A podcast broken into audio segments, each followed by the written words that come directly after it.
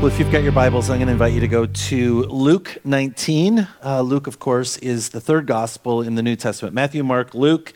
Luke 19. And uh, we are in the middle of a 34 week sermon series, really looking at 17 characters from the Old Testament and 17 characters from the New Testament and how God uh, blessed their lives and how God used their lives as a blessing uh, to the community and to the world.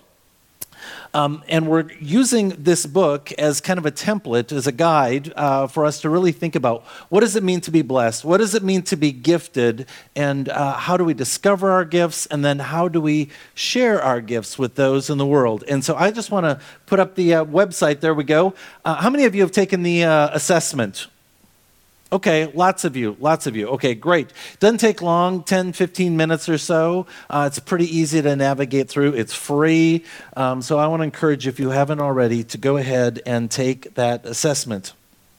You know, we could have called this sermon series Gifted to Give. Uh, obviously, we're calling it Blessed to Be a Blessing. And the idea is that God has given you special gifts and uh, special blessings so that you can share those blessings with others. And the person we are going to look at today is a very familiar uh, person in the New Testament—a guy by the name of Zacchaeus. And Zacchaeus, if you didn't grow up in church, if you um, didn't go to Sunday school, you probably know the story of Zacchaeus, this guy who met Jesus, had a, a, a conversion experience, and it changed the trajectory trajectory of his life. He was going this way in his life. Everything was all about Zacchaeus, all about himself. He met Jesus. He turned his life around and started following Jesus and using his gifts uh, to serve others in the world. So we're looking at the story of Zacchaeus in Luke 19. Let us pray. Heavenly Father, as we reflect on this very familiar story this morning, give us open hearts, open minds, and open lives to hear your good news. God, may the words of my mouth and the meditations of all of our hearts be acceptable in your sight. For you are indeed our rock and our Redeemer. Amen. Well, a couple weeks ago, I was having breakfast with a group of friends, and uh, one of my friends at the table said, you know, the two most common questions that will be asked when we get to heaven are What are you doing here? And where is so and so? What are you doing here? Hey, have you seen so and so? Where is so and so? And I think he's right. I think there will be lots of surprises when we get to heaven. There will be people there that will be like, whoa, what are you doing here? And I think we'll also be surprised when we get to heaven. Where is so and so? But I think there will be another question that will be asked when we get to heaven. Because after we ask the question, where is so and so? I think the next question might be, hey, did you ever share with so and so about Jesus? I mean, we knew he wasn't walking with Jesus. We knew she didn't know Jesus. Did you ever share with him or her about Jesus? So this morning, I just want us to kind of camp out on this idea of God has used you, invited you, God has invited me to use our gifts, to use our blessings, not for our own personal edification, but so that others might come to know him as well. And I thought it might be fun to just pass out a blank sheet of paper to everyone this morning. And just for you to think for a few, and we're not doing it, but just imagine. I handed everybody a piece of paper this morning and I said, All right, I want you to write all the names of the people who will be in heaven because you shared your blessings with them. All the names of the people who will be in heaven, they don't have to ask that question, where is so and so? Because you shared your blessings, you shared your gifts with them you know, this is what it's truly about is how we live and share our gifts with one another. On page 97 of this book, uh, Pastor Evert says this Ultimately, this is a story about the importance and beauty of one person helping another person grow, and develop. And so, as we're thinking about you being that one person, who are the other people that you help to grow and develop? And I think in many ways, this is the story of Zacchaeus, a guy who encountered Jesus, had his life transformed in such a way that he helps him to grow and to develop, and who God wanted Zacchaeus to be all along. So the story of Zacchaeus uh, is told in the Gospel of Luke 19. It goes this way Jesus entered Jericho and was passing through. A man was there by the name of Zacchaeus. He was a chief tax collector and he was wealthy. Now, what you need to know about Jericho is that it's not far from Jerusalem. It's just uh, a dozen miles from Jerusalem, and it's in a, in a place not far from Jerusalem that's got very temperate climate. People liked to live there because there was so much about Jericho that was warm and pleasant. I mean, think about uh, different places where you have been. It's just like, oh, it is just really good uh, to be in this place. And so the, the royalty in ancient times, they would build palaces around uh, Jericho because it was just a great place to live. Swimming pools and hippodrome and all sorts of wonderful things for the, the wealthy people uh, to be. And this is uh, what uh, this area was all about. It was the, the rich and the famous. Think of Malibu, California. Think of Palm Beach, Florida. Think of Paradise Valley, Arizona. You've maybe been to some of those places. You've seen the mansions, you've seen the palaces, you've seen the tennis courts and the, and the swimming pools, and of course, places that have wonderful climate. And so lots of rich and wealthy people live there. But Jericho was also on the trade route, an important trade route. And so lots of goods and services were passing through this area of Jericho. And since there was lots of stuff passing through, that meant also lots of opportunity to collect taxes from the people who were traveling between Egypt and some of the other towns in northern Israel. And so all these people are coming through as everybody wanted to go to Jericho. And it was a great opportunity for the tax collectors to collect some money. Now, the text tells us that Zacchaeus was not just a tax collector, but he was a chief tax collector. And it was kind of a Ponzi scheme, it was a pyramid scheme, because what all the, the tax collectors did is they would skim off the top when they were taking money from other people to put in their own pockets. And what the chief tax collector would do is he would skim off or take off uh, money from the other tax collectors. And so uh, to say that Zacchaeus was wealthy is a gross understatement. He was crazy rich. I mean, he was not a millionaire. He was not a billion, a, a multimillionaire. He was a billionaire. He was, he was kind of the echelon, the upper crust. He had crazy amounts of money, more money than what he knew what to do with, or frankly, anybody knew what to do in those days. That's who um, uh, these chief tax collectors were. And he not only had lots and lots of money, lavish amounts of money, but he also had power chief tax collectors, they ran with the powerful. And so he would rub shoulders and he would get to know the, the, the, the royalty and the people who were passing through. And he would have these fine uh, dinners with the, the, the rich and the powerful of his day. And so I just kind of wanted to set the stage for you. This is who Zacchaeus was. Uh, verse 3. Zacchaeus wanted to see who Jesus was, but because he was short, he could not see over the crowd. So he ran ahead and climbed a sycamore fig tree to see him, since Jesus was coming that way. When Jesus reached the spot, he looked up and said to him, Zacchaeus, come down immediately. I must stay at your house today. So Zacchaeus came down at once and welcomed Jesus gladly. All the people saw this and began to mutter, He has gone to be the guest of a sinner. I want to pause here for just a moment. Just kind of acknowledge a couple different things. Number one, remember how wealthy, how ridiculously wealthy and powerful Zacchaeus was. So I think the obvious wondering or question we have to ask is how is it possible that somebody could have so much money, that could have so much power, that could be in affluence and have everything that the world offers, and yet there's something empty inside of him? That Zacchaeus was like, ah, oh, I'm not happy. And he hears that Jesus is coming to, down, to town. And he does something pretty ridiculous. And again, this story is so familiar to us. I think we um, miss how ridiculous this is. He climbs up in a tree so that he can see Jesus coming through.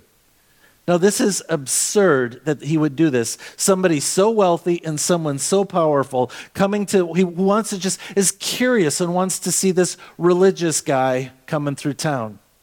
This would be like Elon Musk checking his ego at the door because no self respecting adult climbs up a tree. Elon Musk climbs up a tree because he hears Rick Warren is coming to town and is going to preach. I mean, that's kind of what's going on in the story here. And on the one hand, you, you know, the people who were there, like, that's crazy. This is silly. This is ridiculous. But at the same time, there were also people going, that's pathetic. You got to feel sorry for a guy like that who's got everything by worldly standards. And yet he's still empty on the inside and he's looking for something more. I think we can't help but just kind of state the obvious. Clearly, he's looking for something more. We might even say that his heart is fertile soil. He's ready to hear the message in the person of Jesus. And so there he is up in the tree, and Jesus calls up to him, Hey, Zacchaeus, come down. I want to go to your house. And I want to state the obvious here. Zacchaeus does not yell down to Jesus, Hey, Jesus. Jesus calls out to Zacchaeus. And this is that this kind of pattern happens over and over and over throughout the Bible. Is that Jesus finds people where they are at and he approaches them and he reaches out to them. And this is how Jesus continues to meet us today. We must never forget that Jesus pursues us first. Jesus calls out to us first.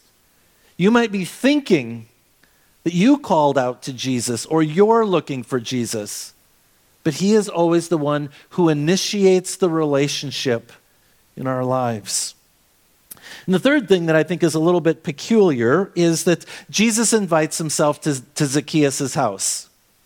It's, it seems a little presumptuous. Hey, I'm coming to your house. If, if after worship today I said to you, hey, I'm coming to your house today, you'd be like, uh, I got plans.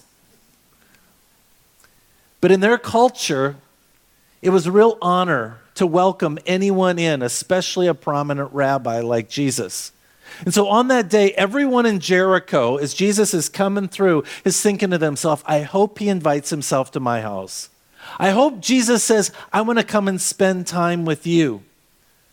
That's how their culture worked. They wanted to be able to serve him and feed him and, and welcome him to their house. And I don't know about you, but that's just weird to me. I'm thinking, ah, oh, my house is a mess.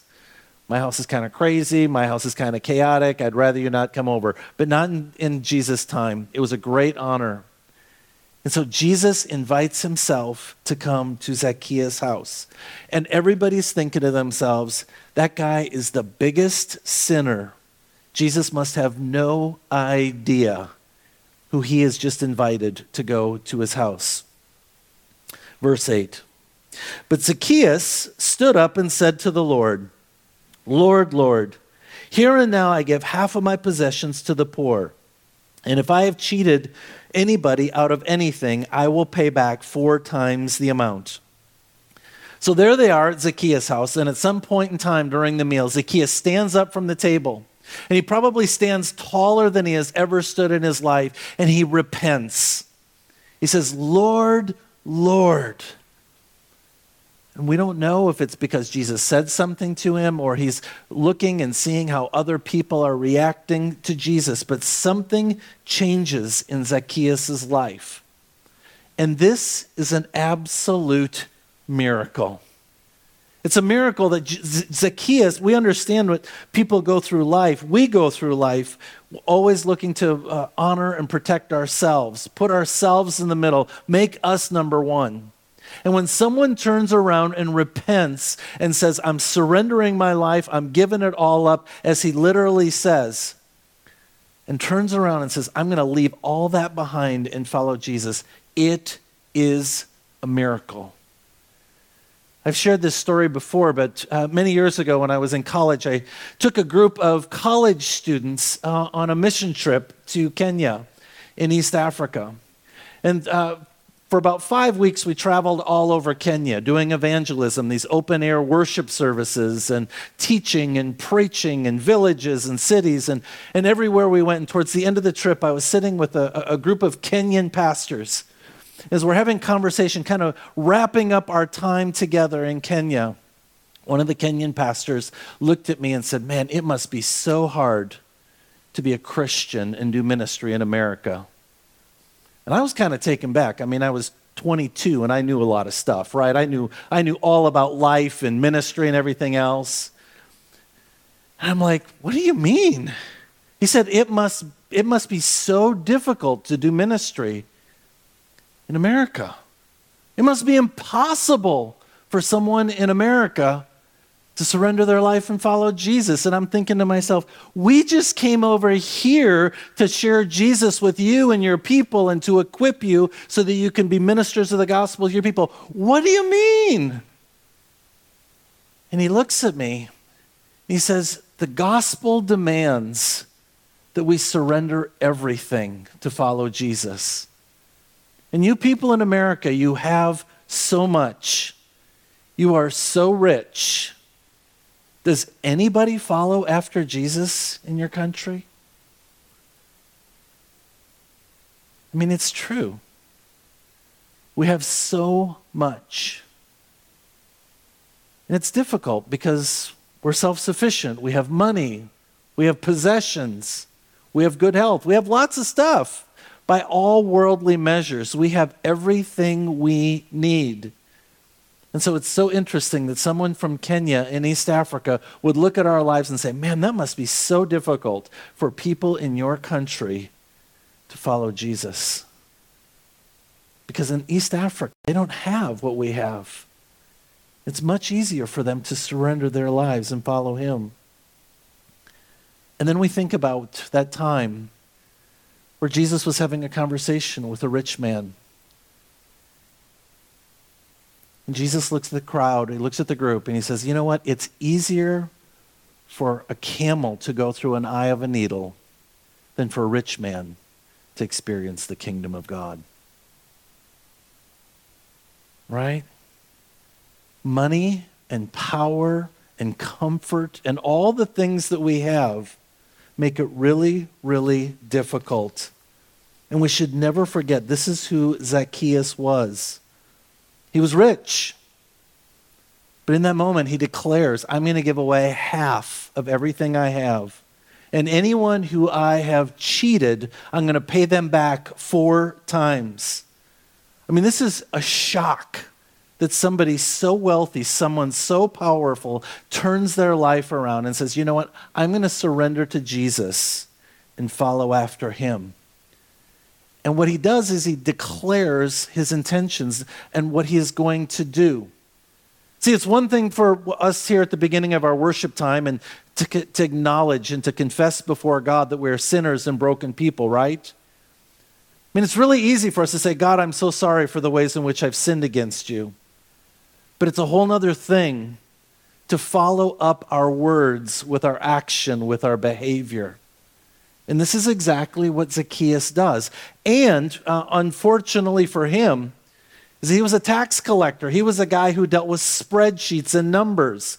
So he's got a recording. I don't know if they had, you know, TurboTax or uh, whatever they had, uh, QuickBooks, you know, in their day, but he's got a record of all the ways in which he cheated people. And so he can't just kind of make these broad brushstroke statements. It's recorded, it's written down. And he says, I'm going to take this, I'm going to take these spreadsheets and I'm going to give away half of my wealth And four times I'm going to pay back anyone I've cheated. I mean, he's, he's gone on record to say this. I mean, what if I were to, you were to flip over that imaginary piece of paper I gave you this morning and said, All right, I want you to write down all your sins this week. Okay? And we'd be here for probably an hour at least, right? Writing down, recording our sins. And then, and then I'll just invite you to go ahead and do something with those sins. Take those sins to the Lord and change your behavior. I mean, this is the level of accountability that Zacchaeus is inviting upon himself. He declares he's sinful. He says, I'm going to change my ways. Verse 9 Jesus said to him, Today salvation has come to this house, because this man too is a son of Abraham. For the Son of Man came to seek and save the lost. So, what Jesus is doing after Zacchaeus makes this announcement that he is a sinner and he's going to do something about his sin, he's going to bring it to Jesus and he's going to change his behavior. He's going to walk in a new direction. Jesus declares absolution. And this is why we, on Sunday morning, when we gather together and we offer our confession, we don't just pray to God saying, God, forgive us. But we always read a passage from Scripture. We always look at uh, uh, an absolution, this understanding, this way that God comes to us and meets us and says, I forgive you all your sin. Because what if we just were to confess our sin and then not have that assurance that our sin has actually been forgiven? Now, absolution, it's, it's kind of a churchy word an act of absolving, freeing from blame or guilt, release from consequences, obligations, or penalties, a declaration of assurance of divine forgiveness to the penitent believers made after the confession of sins. And so it's just important for us to declare, because this is what Jesus does, is to declare that I've, God says, I've heard your confession and I promise to wipe your slate clean. It's that assurance and that acknowledgement. And we need to do that regularly because sometimes I have coffee with some of you and you carry around guilt. You carry around shame. And I need to constantly remind you, both from the pulpit, but then around a cup of coffee as well, that when we confess our sins, God promises over and over and over throughout Scripture to hear our confession, and He promises to wipe our slate clean. And we forget that so often, and so we need to be reminded regularly and have our sins absolved. And then Jesus declares this, this miracle that's going on. He's declaring that Zacchaeus' heart has changed, that there's a new life, and he's exhibiting new behavior. The story of Zacchaeus proves that a camel truly can pass through the eye of a needle. I mean, it's, it is, it's a story of a miracle. Because when Jesus talked to the, the, the, the, folks on that day and talked about, hey, it's harder for a rich man, they're like, well, who can, who can you know, make it into the kingdom of God? And Jesus says, with people, it's impossible. But with God, all things are possible. So Zacchaeus comes to faith and a changed life only because of what God has done in his life. And then Jesus also lays out his mission statement. He makes it very clear why he's come to earth. He says, I came to this world to seek and save the lost. And of all the horrible people that were walking around Jericho on that day, Zacchaeus was the lost number one. He was the most despised person around. And Jesus says, I came for him. And I think there's a message there for us as well. Jesus has come to seek and save the lost. That's you and me. And sometimes we think our sin has so separated us from God that God could never forgive us our sin. And Jesus says, It doesn't matter how much you've sinned. It doesn't matter how much you've walked away from me. It doesn't matter how much you've rebelled from me. I still have come for you. And when you repent of your sin, I promise to forgive you, even you, you horrible, wretched sinner, of all your sins. And because Jesus has come to seek and save after the lost, that's what we ought to be about too. We shouldn't look at other people as too sinful, too broken, too disgusting, too far from God. We ought to be pursuing those very same people because that's who Jesus went after. He went after the Zacchaeuses of the world. So, what is, how do we kind of come back? I just kind of want to bring this to a close. How does Zacchaeus, in this idea of using our gifts, using the blessings God has given to us, how do we kind of reconcile these things? Is Zacchaeus is going this way, meets Jesus, turns around, and he has a transformed life. I think it's this. As Christ followers, our lives ought to look different than the world.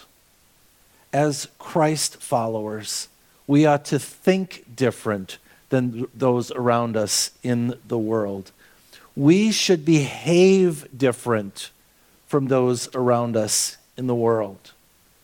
The story of Zacchaeus teaches us that whenever a person meets the Jesus Christ, their life should be different. They should look different. They should act different. I think it's impossible for a person to meet Jesus Christ and keep living their life as they've always lived their life before. Sometimes I'll meet people who will say to me, You know what? Jesus loves me just the way I am. I was going through life, I met Jesus, and he loves me just the way I am. I don't need to change. To which I would say, Yes, Jesus does love you just the way you are.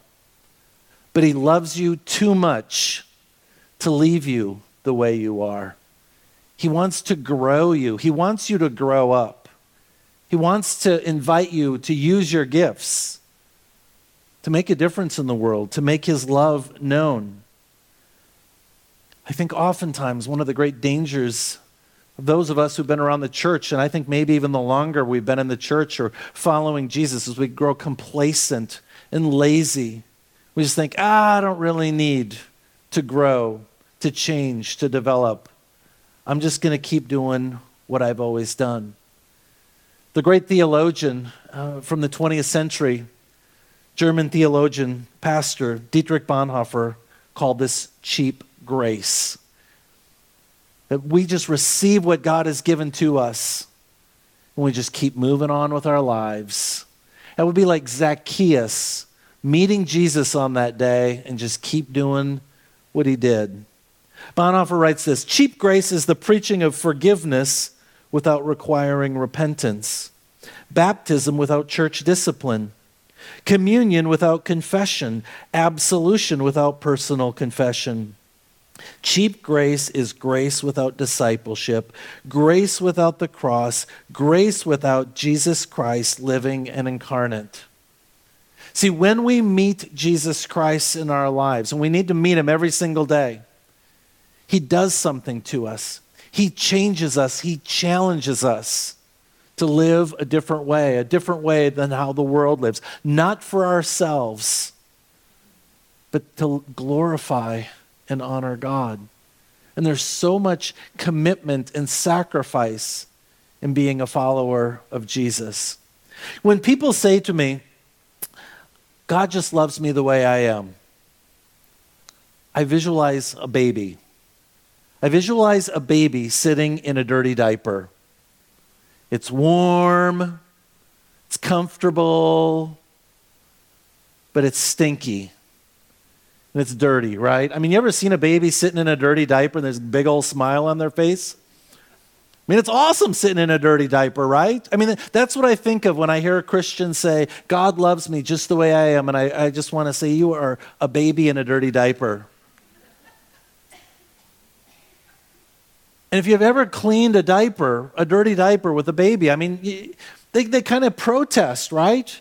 They yell and scream and they don't like their bottom cleaned. Ah, no, I like my dirty diaper. It was so warm. It was so cushiony. It was so soft. But once you get them cleaned up, you get a new diaper on them. They're clean.